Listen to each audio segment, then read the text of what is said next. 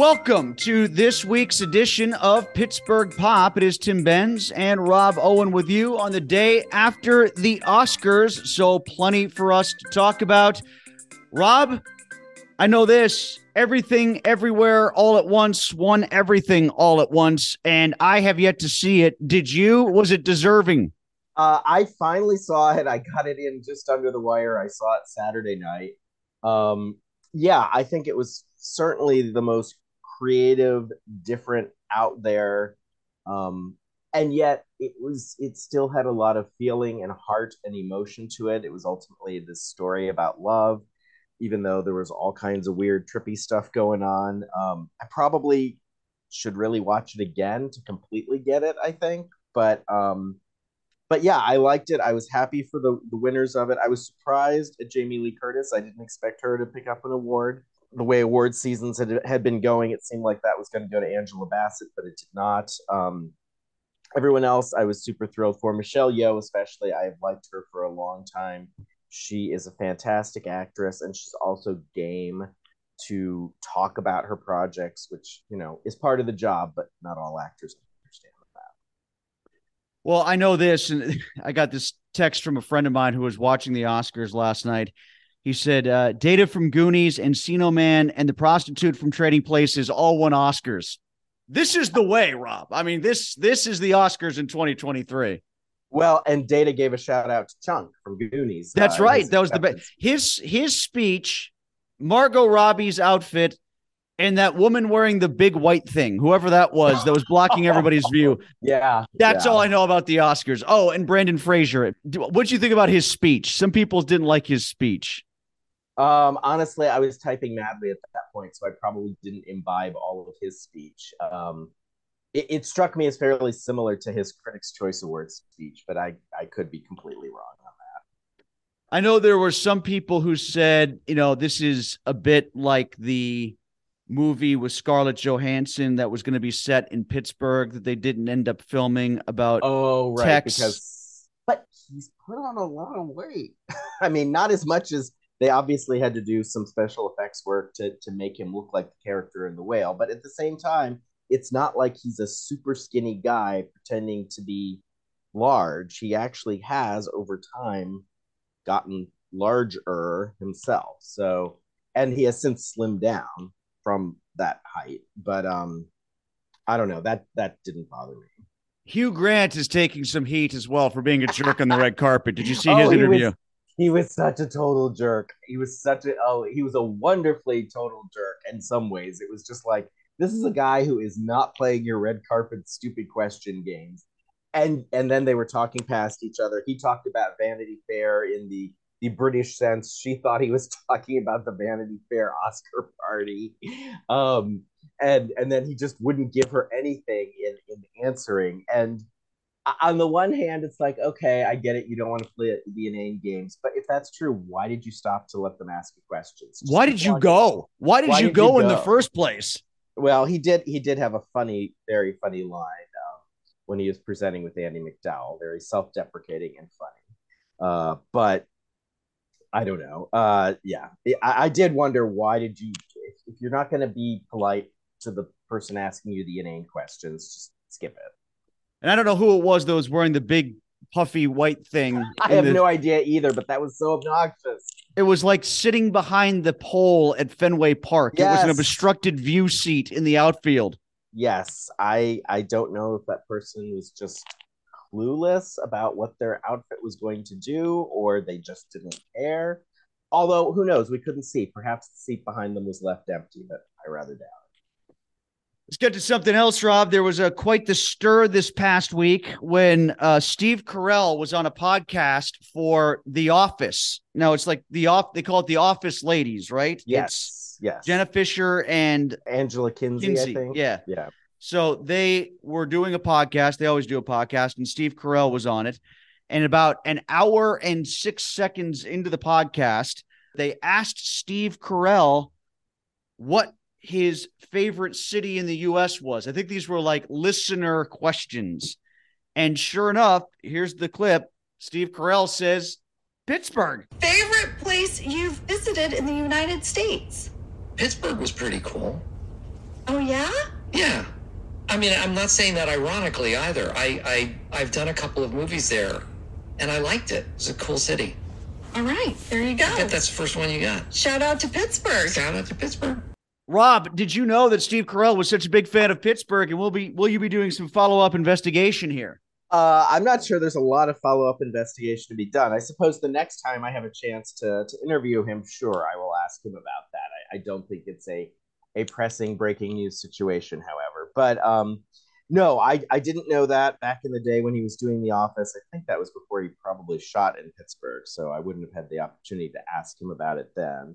Uh, no, I did not know he was a big Pittsburgh fan, but I mean, you know, it, it makes sense. Steve Carell is a, in my sense, a fairly down to earth guy, not a celebrity celebrity. So it, it stands to reason that, that he would like a place like Pittsburgh. I'm trying to think of what else. I know he did Foxcatcher, which was around here. That was more like Uniontownish, though, wasn't it?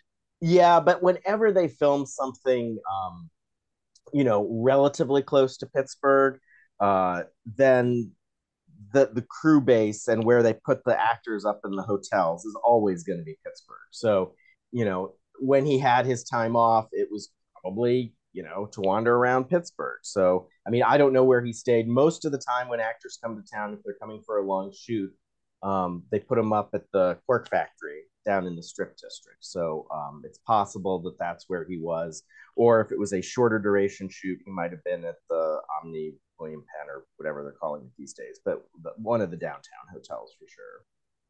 Anything going on here lately? Are they shooting anything now? I mean, I know Pale Blue Eye was the last big thing you and I had been talking about quite a bit. Yeah, so uh, American Rust is in process shooting.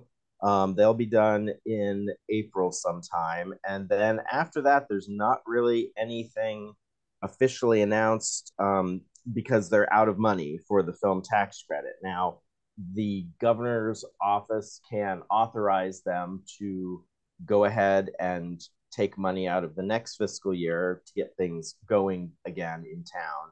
But I don't know that that has happened yet. So mm-hmm. I think there are things that would like to come to film, um, but they they they have not gotten that authorization for the film tax credit. And let's face it, that's the only reason anybody goes anywhere to film these days. Um, and then there are still a few things in the can that did film here. Rustin, the uh, Netflix movie, I suspect that will be an awards play, so I don't expect you'll see that until fall sometime. The one I thought we would have seen sooner was um, Deliverance, which is the Lee Daniels, Mo'Nique, Glenn Close movie that shot here last that shot in Pittsburgh last summer. It um, it has not gotten scheduled by Netflix, and when I've emailed to ask what's up, they haven't responded. So I'm not sure what's going on with that one. Maybe they've got to do reshoots or something.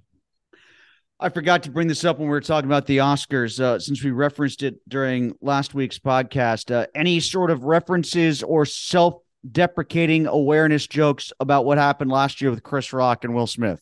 Oh yeah, yeah. yeah. No, that was that was the elephant in the room. You knew that had to come up. And but Jimmy Kimmel, who was the host, who did I thought a good job. I think he's always um, a pretty amiable uh, host for these award shows. He genuinely appreciates the entertainment industry. He doesn't look down on it, but he can poke good fun at it. So he was smart in that he did not lead with that. And he started with sort of some softer jokes. And then as his monologue went along, they got a little harsher and harsher. And then at the end, he got into the whole Chris Rock getting slapped by Will Smith business. Um, and it was it was pretty good. It was pretty funny. He both made fun. He mostly made fun of the reaction last year. He's like, okay, this year we've got security, and I want you people to do exactly what you did last year, which is absolutely nothing.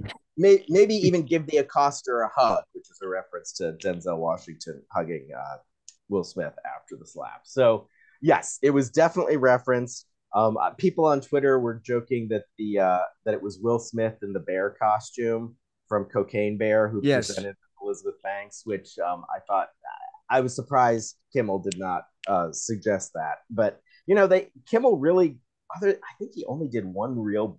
Well, I did two bits, but they were both short. and so it kept things moving. It, he did not interrupt the telecast for bits that much, which I think was probably for the better. And he's not a sing and dance guy, so that helps.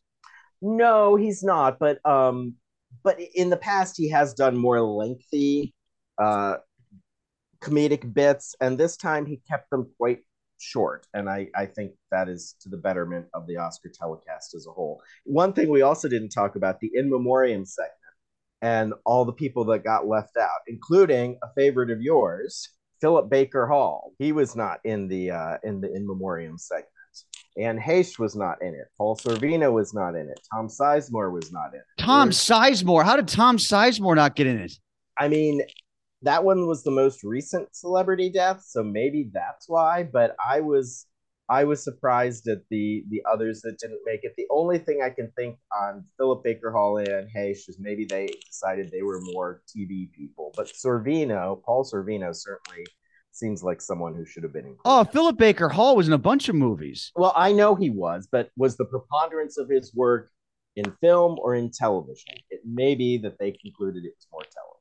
Well, here's here's some of the. Uh, I'm not arguing with you, but if that if that is their mentality, Boogie Nights, yeah, Talented Mr. Ripley, Truman Show, The Insider, Bruce Almighty, uh, those are all movies. You know, like yep. and certainly as recognizable as his, as his bit on Seinfeld, right? As the librarian. So, um, yeah, uh, and I think uh, Magnolia. He was in Magnolia too. Actually, that might have been his best work. Didn't he get? He might have been nominated for Magnolia. Now that I say that, yeah, I'm. I offhand, I'm not 100 percent sure, but um, yeah, I, I I thought that was a an, a bad oversight, as were some of those other. Screen Actors Guild Award nominations for outstanding performance by an ensemble cast member in Boogie Nights and Magnolia. There you go. I just found yeah. it here. Um, I did see Inisherin, the Banshees of. Oh, yeah. Did you I see that? I did not because I heard it was marketed as a comedy and it was not a comedy. I was just gonna say, of course you didn't see it because you haven't thrown yourself in front of a train yet, which is my first instinct after I got beyond the first 45 minutes. For the first 45 minutes, it felt like a witty, kind of fun, dry humor comedy where nothing happens, but I was still very much engaged. Right. right. After the first 45 minutes, it was ungodly depressing.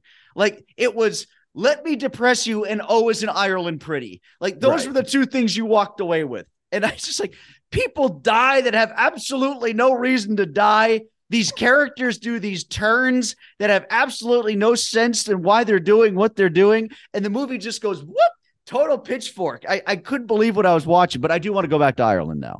All that said, I want to go back to Ireland. Well, it served a purpose then. Yeah, that's Irish Tourism Committee or whatever. Right. All right. right. Um, so we're taping on Monday, Monday morning. Billy Porter is on Tuesday nights. That's my jam. Is that right?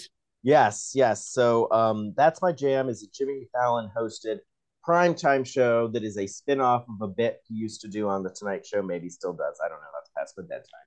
Um, but it's uh, two sets of two pairs of celebrities come on and compete in a series of games that sometimes involve music. They do charades. There wasn't a lot of music in that.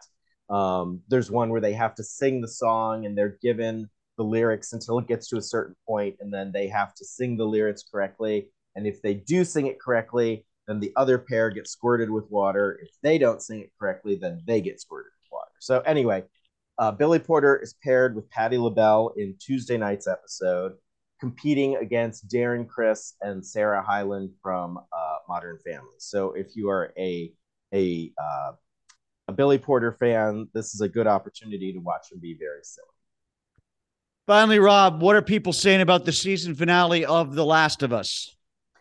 Oh boy, it was rough. It was a rough watch. Um, it aired last night opposite the Oscars, which you know a decade ago HBO never would have put one of their hit shows against the Oscars. Nowadays, they would. Um, you know, it, it I did not see as much chatter about it on Twitter last night as I usually do on Sunday nights, but you know, it definitely came to a head as um, Joel and Ellie reached this place that he was supposed to take her to, where they were going to figure out the doctors were going to figure out if she has the cure for the plague that is um, cordyceps, I don't know if I said that right, but it's the the thing that makes everybody the mushroom headed zombies. Um, and then things take a turn once they get there because uh, it seems like Ellie is going to have to sacrifice herself in order for them to attempt to maybe get a cure out of her. And Joel, who's very much um, in daddy mode, uh, is not going to let that having lost his own daughter at one point, and Ellie has basically become his surrogate daughter. Um, so once again, Pedro Pascal is is being daddy, just like in uh, The Mandalorian. Um, but it is it does set it up for oh, this is going to go to a bad place next season because um, spoiler alert, Joel saves Ellie, but then he lies to her about the conditions under which he saved her.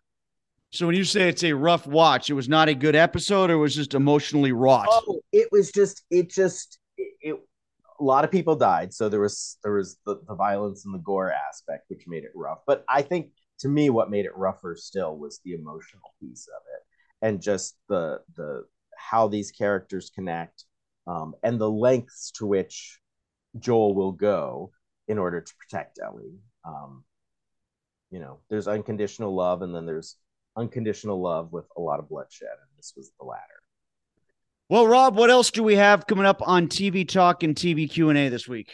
So TV Talk, um, we've got a new Bob Odenkirk AMC series set in the Pennsylvania Rust Belt. Where is it set? Is it near Pittsburgh? We'll try and get you an answer.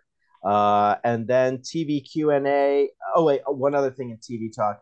There's a new Donald Glover show on Amazon next weekend that that I I would recommend you to watch, and my review will be in the column later this week. But it's called Swarm, and it is sort of a take on toxic fandom.